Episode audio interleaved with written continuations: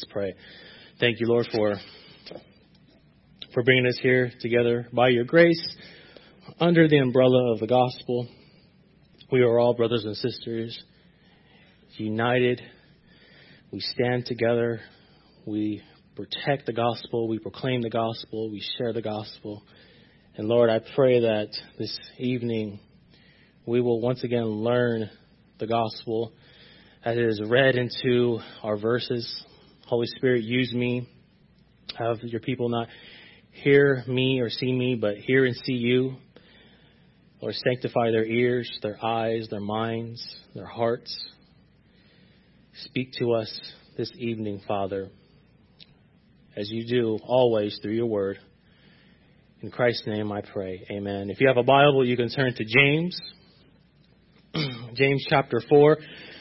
Believe it or not, we are almost done we were always told as a child or when young, don't touch the iron when it's plugged in, or your hand might get burned. Remember that? Or don't touch the candle fire when it's lit, or your fingers might get burned. Actually, side note, I have to say this. I had an opportunity to see a guy actually get lit on fire, his whole body. Yeah, it was crazy thing I've ever seen in my life. but don't touch the candle fire when it's lit, or your fingers might get burned. Don't put your fingers in the fan. Your fingers might get cut off. Don't stare at people. It's rude, and they might want to fight you. Those are some of the warnings our parents or guardians gave us when we were younger, is it not? Some of you remember those warnings. And as we grew in age, we received more warnings, did we not? With consequences, or with the consequences being more severe. Such warnings as don't steal or kill, because you will go to jail. Uh, don't run red lights, don't drive drunk, and don't text while driving. You might get into an accident. Don't be late to work. And don't be lazy on the job because you might lose your job. In life, we are constantly being warned all the time. From childhood to adulthood, we've all received some kind of warning of some kind. Uh, don't do this or don't do that because this will happen. Or don't do that because there are some consequences that will face you.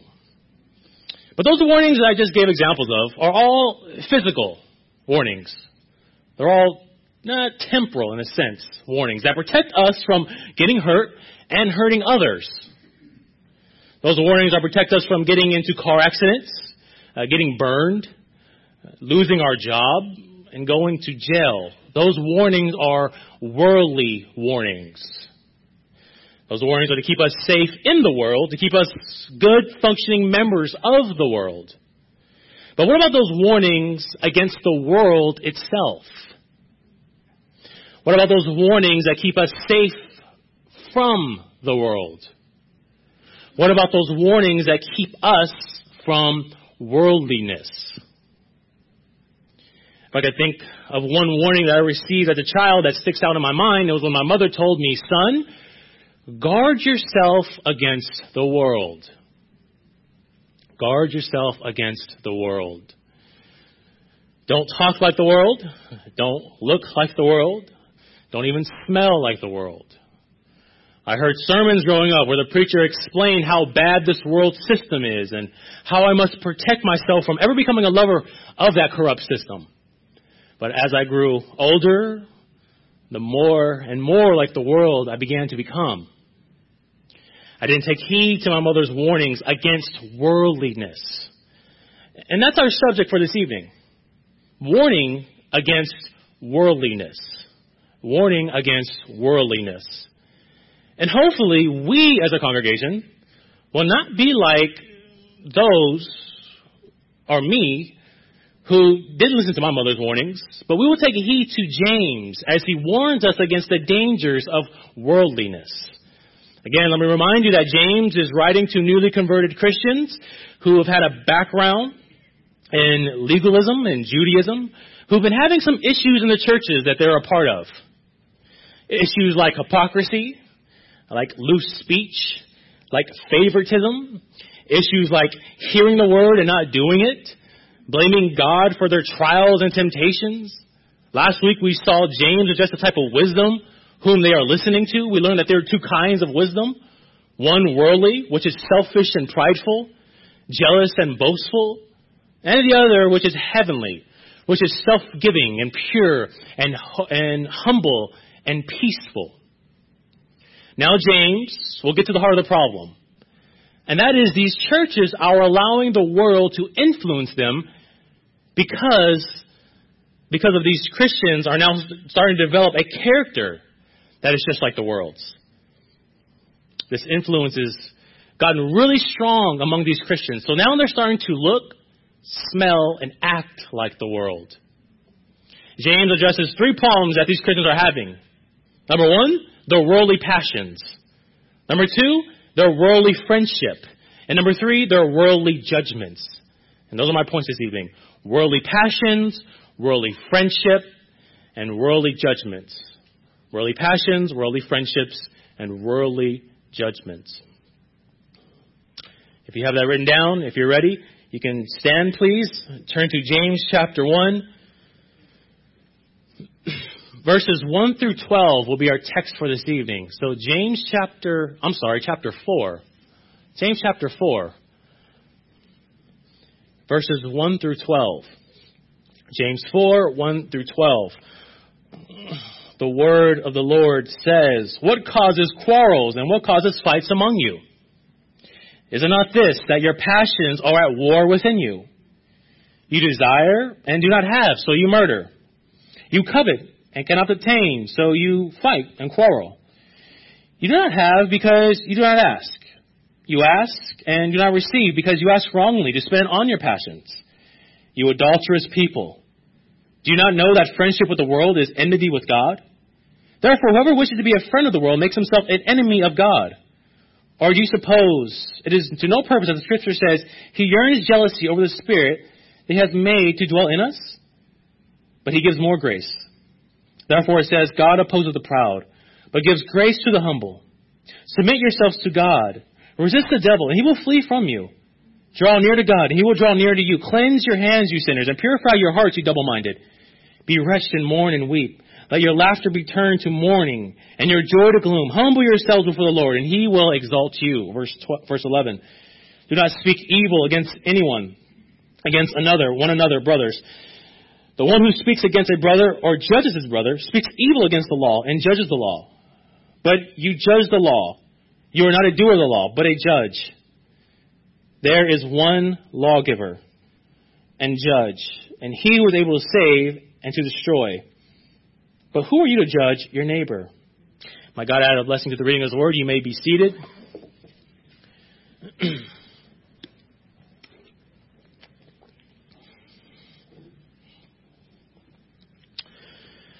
So let's look at the first point. Worldly passions. Worldly passions. Verse 1 of James 4, James says, What causes quarrels and what causes fights among you? What causes quarrels and what causes fights among you? So here we see what the issues are that these Christians are having in this church. And they're actually more intense than we thought. I mean, we know that these Christians are having problems with showing their faith and trusting in God through trials. We, you know, the, the same problems that, that me and you face as Christians.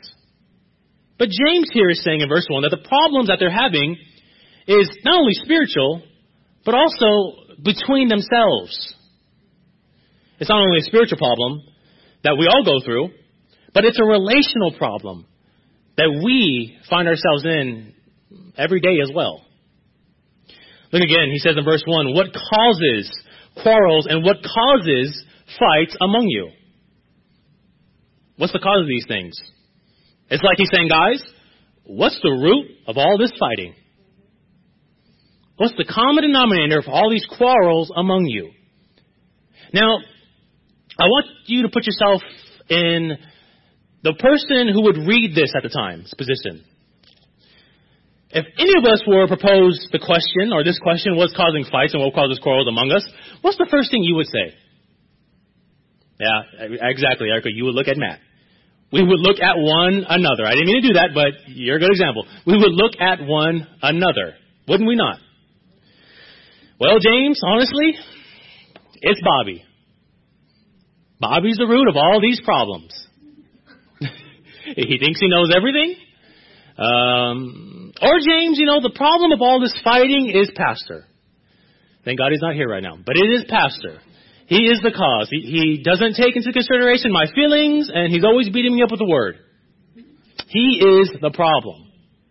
Now, that's how we would all usually respond to a question like that, is it not? We are all too quick to play the blame game. It's them. No, it's her. No, it's him. No, it's all of them, not me. And the funny thing is, James knows the type of response he will receive. He knows that. He knows people are going to blame each other. So that's why he asks, after he asks the question, or he says after he asks the question, look here, he says, Is it not this? Your passions are at war within you. So James is saying the cause of all these quarrels and fights is not them, it's not her, and it's not him. Rather, it is you. You are the cause. Instead of looking at everyone else to blame, you should really put the blame onto yourself. You're to blame because simply, as James says, your passions are at war within you. Your passions are the reason for the disharmony in the church. Your passions are the reason why many of you need to be quiet and not be so eager to speak. Your passions are why many of you are not showing favoritism, are showing favoritism. Friends, we all have passions. All of us. And, and passions are not a bad thing. But it is when, but it's when those passions are starting to become more about your personal gain than the glory of God and the benefit of others, then passions become a very dangerous thing. When it starts becoming more about you instead of others and the glory of God, then that's when passions is very dangerous. And James says these passions that you have are at war within you. Right now, they're fighting within you. He used a military term to describe the conflict that wages war within us all. James says there's a war going on. There is a war going on. And friends, when your personal desires for fulfillment and satisfaction take precedent over your loyalty to God and love for the brethren, it is war. It is war. And it's vital for you to understand that James is not talking about some sort of base, carnal, sexual desire here. That's not what he's talking about, which it is. It might be. But he's not looking at the war between your flesh wanting to get drunk and your spirit restraining you. That's not the war. No, he's talking about the desire for personal fulfillment in every in any form. James is talking about the way we devote our time and our energy and our money and our interests and enthusiasm in feeding our own passions and desires for self satisfaction. Yes, that self satisfaction might be drugs, it might be sex, but it also can be your self satisfaction for power and position of power, your self satisfaction for money and greed and friends, James sees that as the root of disharmony in the Christian life and Christian fellowship. When you start doing things for yourself, then everybody sees it and everybody's aware. Then that's when the church starts to lose a little bit of harmony. Brothers and sisters, we live in a world that is bombarding us with the opposite of the message that is here in James. The world that we live in is saying the root of the good life, the root of happiness is in seeking yourself. Understanding yourself, affirming yourself, pampering yourself. The world says to us, if you want to live a good life, you've got to look out for yourself. But friends, what happens when you don't get those passions? that you so desperately want. And, and what happens when your quest for self-satisfaction doesn't go the way you planned? Well, James gives us our answer in verse 2 and 3. Look, if you will. You desire and do not have, so you murder. You covet and can obtain, so you fight and quarrel. The result of these Christians not getting what they desire is they are murdering each other. And they are fighting and quarreling amongst one another. That is what happens when you don't get what you want. You take it out on others. Now, I don't think James is speaking of physical murder, like everyone's taking knives and killing each other. I don't think that. But rather the murdering of someone's name.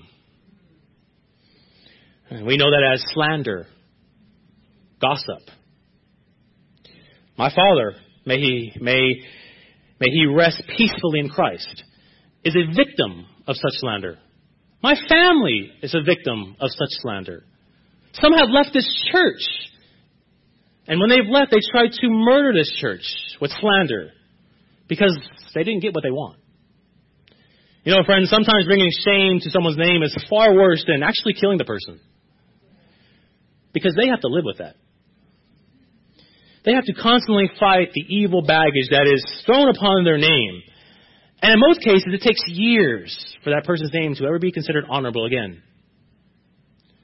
Friends, I pray here at Reformation Bible Church that we will never be known for such name killing and, and such slander like these Christians whom James is writing to.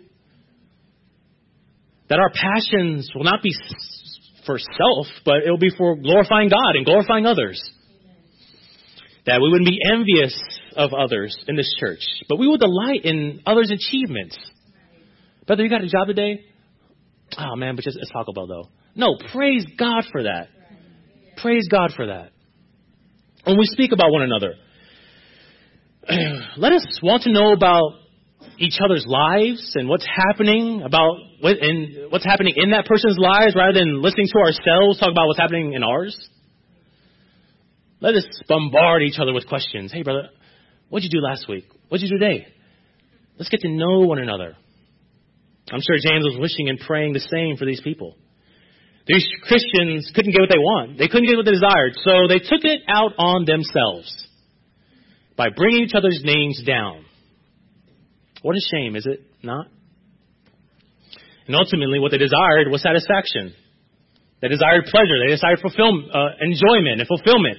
Something that we all desire. We all long for satisfaction, do we not? All of us. So James gives them the reason why they don't have the satisfaction that they so long for. The ending of verse 2 says, You do not have because you do not ask. Verse 3 and 4, You ask and do not receive because you ask wrongly to spend it on your passions. You adulterous people. Psalms 37 4, one of the most famous verses in the whole Bible. Probably the most famous verse that's taken out of context as well. Delight yourself in the Lord, and he will give you the desires of your heart. Has anyone ever heard that growing up? Yeah. Friends, there's nothing wrong with praying with the desires of your heart. But what we tend to do, or there's nothing wrong with praying for desires of your heart, but what we tend to do is we start, we tend to pray with the desires of our heart. Our, our passions and desires become the standard instead of God's glory and, and what His Word says being the standard. We, we put our passions and desires at the same level, and some put them even higher, than what God desires. For example, the fact that you want something becomes a standard. And God needs to give it to us. A lot of us pray like little two year olds. God, I, I, need a bigger home because I want it. Or God, I, I need more income because I want it. You see God as a means to your ends instead of the end itself. You look to God as the one to give you your desires, however warped they may be, instead of the one who is and should be the desire of your heart. Instead of these temporal, earthly passions and these pleasures and satisfactions, God should be the supreme in all of those things. Friends, God doesn't answer selfish motive prayers. I can, I can attest to that. He does not. And that shouldn't be our motivation when we pray. It should always be for God's glory. You know, one practical way I think would help us in this point is for you to come into prayer on Tuesday evening. That's one good way to help you. It's a great way to, for you to see how one can pray for a variety of things while still incorporating and ending in God receiving glory in all that we ask. Ask those who have come. Friends, please take in consideration the warning that James gives us here about worldly passions. Worldly passions are selfish. They cause fights. They cause quarrels. They cause you to become envious of others, possibly causing you to slander their name. This is very much like the worldly wisdom that James warns us against last week, is it not? Friends, find your ultimate passion in God. Find your ultimate passion in God. For the display of His name, for the spreading of His glory, for the enjoyment of Him. I end this point with a quote from the great 17th century theologian Jonathan Edwards. He said, God's purpose for my life was that I have a passion for God's glory and that I have a passion for my joy in that glory. And these two are one passion. Let's move on to the second point, which is worldly friendships. Worldly friendships. After James has diagnosed these Christians with having worldly passions, he now moves on to their friendships. And not the friendships that they're, that's arising amongst each other. You know, like Sandy is best friends, now best friends with Nicole, or Nicole's now best friends with Lucy. No, I'm not talking about that. He's talking about the friendships that is arising in the world, that they are having with the world.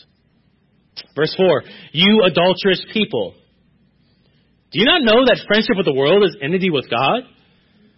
Therefore, whoever wishes to be a friend of the world makes himself an enemy of God. Friends, we're living in a world where two kingdoms are constantly at war with each other the kingdom of God and the kingdom of Satan, or the world. And this war has been happening ever since the beginning of time. Genesis 3.15 speaks of a war that will be between two parties. The seed of the woman and the seed of the serpent. The Bible describes the world as evil, as dark, as sinful. The world and all those who love the world are the seed of the serpent. We as Christians are the ones who are no longer seed of the serpent, thank God. Uh, we as Christians are ones who have been called out of the world. Yet we still live in the world in order that we may be lights unto the world. But Christians understand that we are not to befriend the world. We are not to befriend the world. We as Christians are not to hang out with the world and not indulge in worldly activities that are against God's law. Paul tells us in Colossians 2.8, see to it that no one takes you captive by philosophy and empty deceit, according to the human tradition, according to the elemental spirits of the world, and not according to Christ. We as Christians are not allowed, are not to allow this world to seduce us with its philosophy, with its teachings, and with its temporal pleasures. Understand, Christian, that we are at war. And the side that you befriend reveals whom you serve. The side that you befriend reveals the one whom you serve.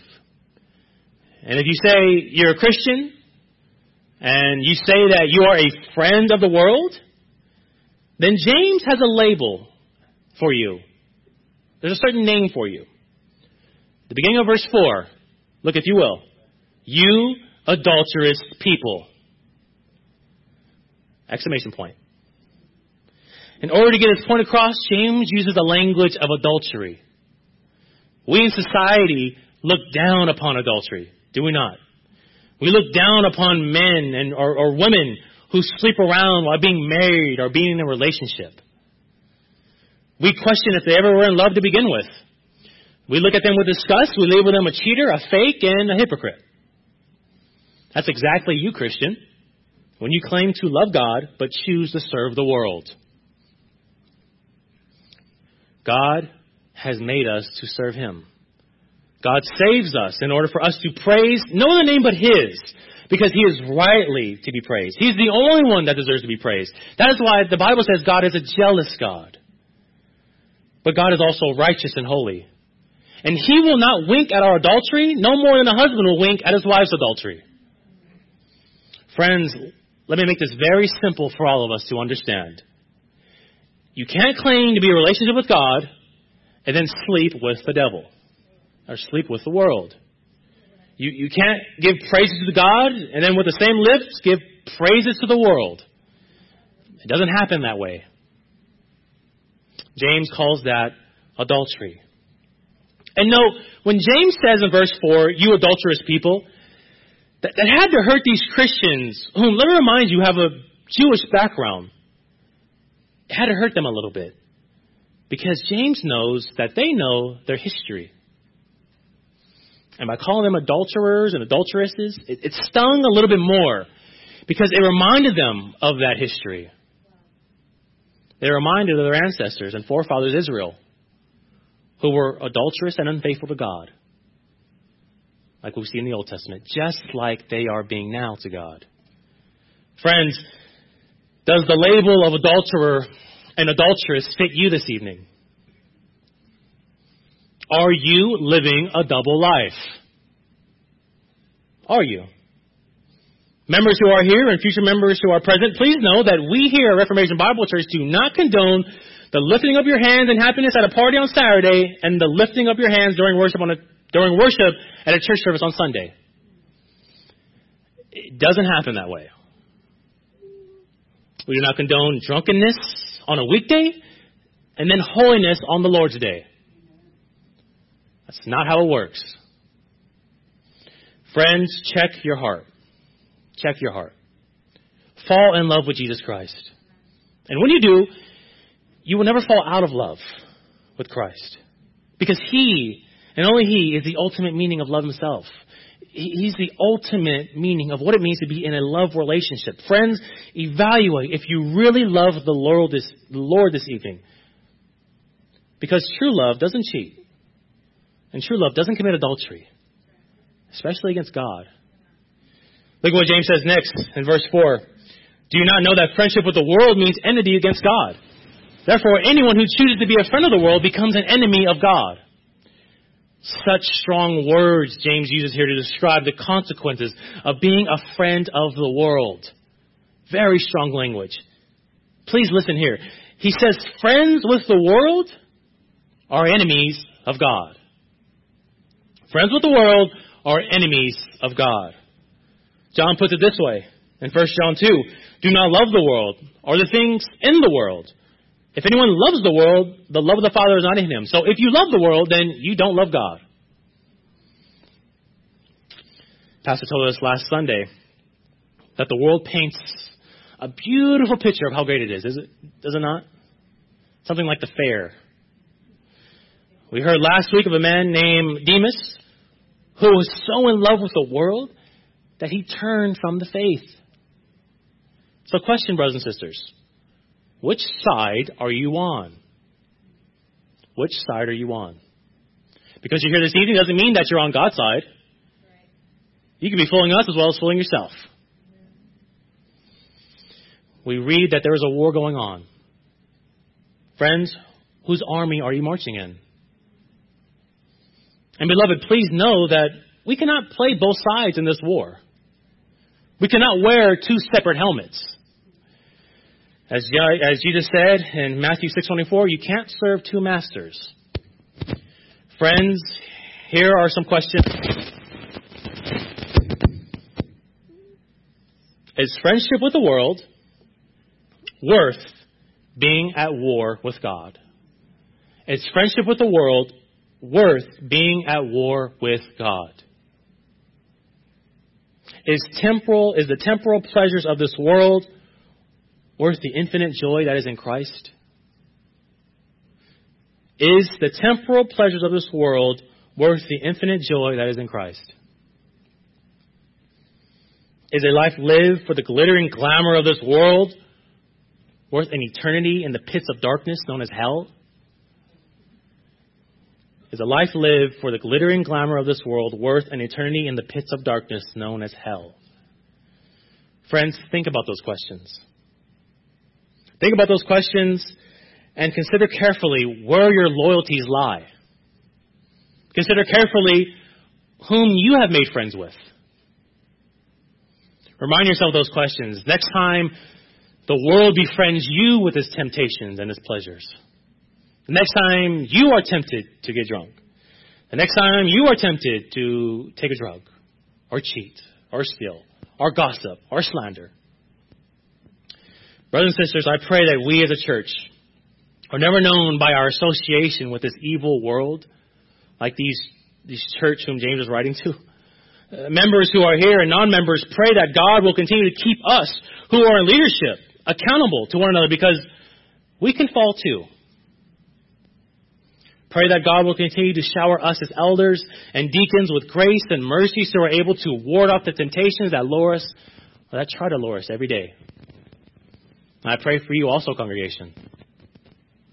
I pray that you will take into to consideration this warning that James has given us. That friendship with the world is war with the sovereign God of the universe. I pray that even right now, as you're sitting, as you're listening to me speak, in your mind, you are really questioning if you are a friend of God. I really pray for that. One might ask, well, how do I know that I'm a friend of God? James said, Jesus says in John 15 that people who obey his commands are truly his friends. People who obey God are truly his friends. Let this be a warning for us about all brothers and sisters. Like it was for these Christians whom James was writing to. Now let's look at the last point, which is worldly judgments. Worldly judgments. James so far has addressed these Christians' worldly passions, worldly friendships. Now James will address their worldly judgments. Look at verse 11 and 12, if you will. Brothers and sisters, do not slander one another. Anyone who speaks against a brother or sister or judges them against the law and judge, or judges them speaks against the law and judges it. When you judge the law, you are not keeping it, but sitting in judgment on it. There is one lawgiver and judge, the one who is able to save and destroy. But you, who are you to judge your neighbor? So again, James is addressing these, these Christians' loose speech. It's quite clear that these Christians are gossiping about one another and, and slaying each other's names. They are murdering each other with their words. They are disobeying the royal law of God, which says to love your God with your heart and your mind, and also love your neighbor as yourself. And on top of that, they are judging each other based off such slander. They are slandering one another, and then they're going one step further and actually becoming God by sentencing people to judgment. That's the very thing Jesus condemned in Matthew 7. When Jesus says in verse 1, Judge not, that you be not judged. Remember that? Now please note that, that when Jesus is saying do not judge people, he's not saying don't ever judge people. I think he's saying don't judge people based off an a wrong judgment. Based off you telling that person that, oh, well, because you're doing this, you're going to go to hell. But I think more so, Jesus is saying the right judgment is based off an evaluation an evaluation. For example, if I know someone is getting drunk a lot, then it's only right to label him an addict and label him a drunk. I'm not passing judgment in a negative sense. I'm just judging him based on what everyone else can see. So Jesus is not saying don't judge in an evaluation sense, but what he's saying is don't judge in a condemnation sense. In a condemnation sense. So let's take that person who's getting drunk. And I say he's an addict, I say he's a drunk, and he's going to hell. There ain't no way he's going to heaven. That's wrongful judgment. That's the judgment we should stay away from. In Matthew 7, Jesus is talking to Pharisees who thought that it was their duty to assign people to divine judgment. And you can't do that. You can't say who is to be eternally damned. And that's what James is saying here in these verses, especially here in verse 12. There was only one lawgiver and judge. But I love what he says in the next line. Look, if you will. The one who was able to save and destroy.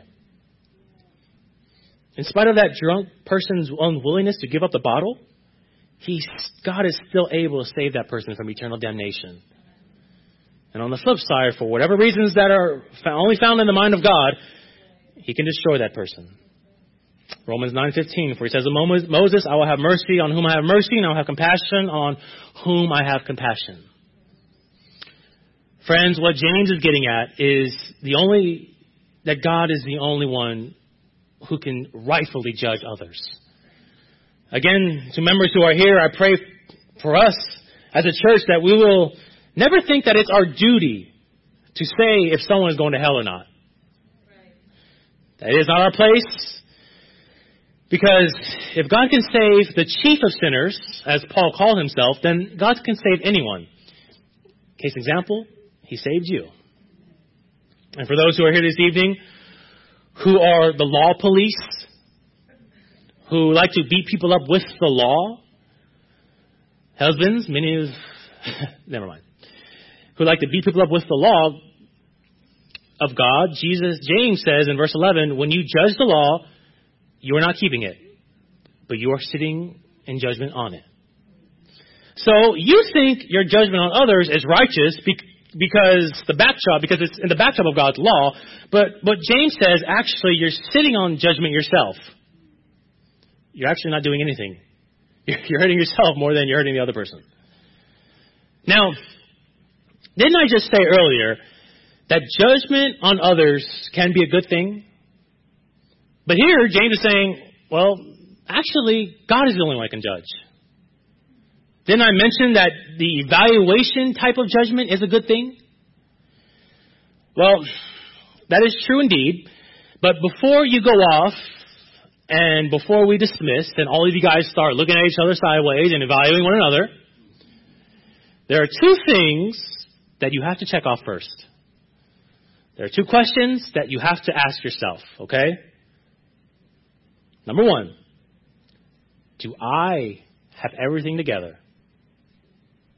Meaning, before I can judge someone else, do I obey God myself? Jesus put it this way in Matthew 7, verse 3 through 5. Why do you see the speck that is in your brother's eye, but do not notice the log that is in your own eye? Or how can you say to your brother, let me take the speck out of your eye, when there is a log in your own eye? You hypocrite. First take the log out of your own eye, and then you will see clearly to take the speck out of your brother's eye. Jesus is simply stating what is so commonly true. People love to judge others without first judging themselves. All the time. James says at the ending of verse 12, But you, who are you to judge your neighbor? So before you even attempt to address someone else's problems, Jesus and James, who are half brothers, say, address yours first. Before you attempt to bring out others' dirty laundry, clean yours first. Evaluate yourself first before you run around thinking that going to evaluate others because it will come back to you. Trust me. Evaluate yourself. That's the first mark that we must consider of judging others and evaluating others. The second mark is ask yourself, is my judgment coming from a pure heart? Is my judgment coming from a pure heart? Are the first words that come in your mouth like this? Brother, you know, you know I really care for you. And you know I really love you. And I don't want to see you fall. And I believe that me telling you this is for your own good, but also for the good of others who love you. And if I am wrong in anything that I'm about to say, please forgive me. So, and then you proceed to tell that person what's in your heart. By you saying those things, you're being sincere. You're showing that you're sincere. You're showing that you're genuine.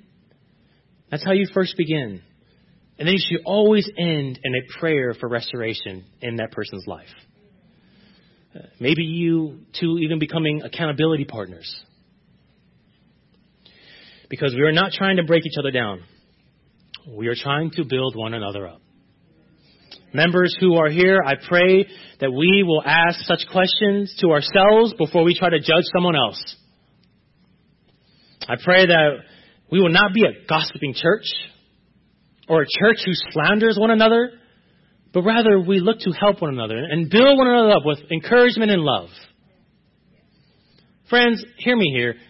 Let us at Reformation Bible Church develop a really bad habit of healthy, godly, positive gossip, where all we do is we talk about each other and how great we are, or how great that one another is behind each other's backs. It sounds funny because it's so odd, but this is what we as Christians are called to do. And then when that particular person is in front of our face, we continue to lift them up and point out what they're doing right, and then helping them in what they're doing wrong.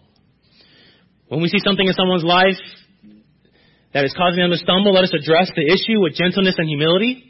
Don't come up to somebody and say, "Hey, man, uh, Mark, let me tell you something. That hat, you gotta, you gotta take that off. We ain't having that here at Reformation Bible Church." Instead of, brother, I think it'd be uh, beneficial for everyone if they saw that your hat is off. You know, it'll show that uh, your reverence to God um, is is much more um, something that someone can look to and model after. I didn't mean to say that, though, Mark. You just wearing the hat. So let us be so opposite of these churches whom James is writing to. So, in closing, friend, if you're here this evening and, and you say, Isaiah, everything that you've said tonight is me, everything. I need to stop giving into worldly passions. I need to stop being friends with this evil world. I need to stop condemning and judging others harshly with no concern of building them up. And friends, I'll be the first to raise my hand because we're all guilty with this. All of us. All of us. None of us have this together. All together. Well, if that is you, friend, I have amazing news for you. Amazing news for you. James says in verse 5 through 10, or do you think Scripture says without reason that he is jealously that he jealously longs for the Spirit that he has caused to dwell within us? But he gives more grace. That is why Scripture says God opposes the proud but shows favor to the humble. Submit yourselves then to God. Resist the devil, and he will flee from you. Come near to God, and he will come near to you. Wash your hands, you sinners, and purify your hearts, you double-minded. You double-minded. Grieve, mourn, and wail. Change your laughter to mourning and your joy to gloom.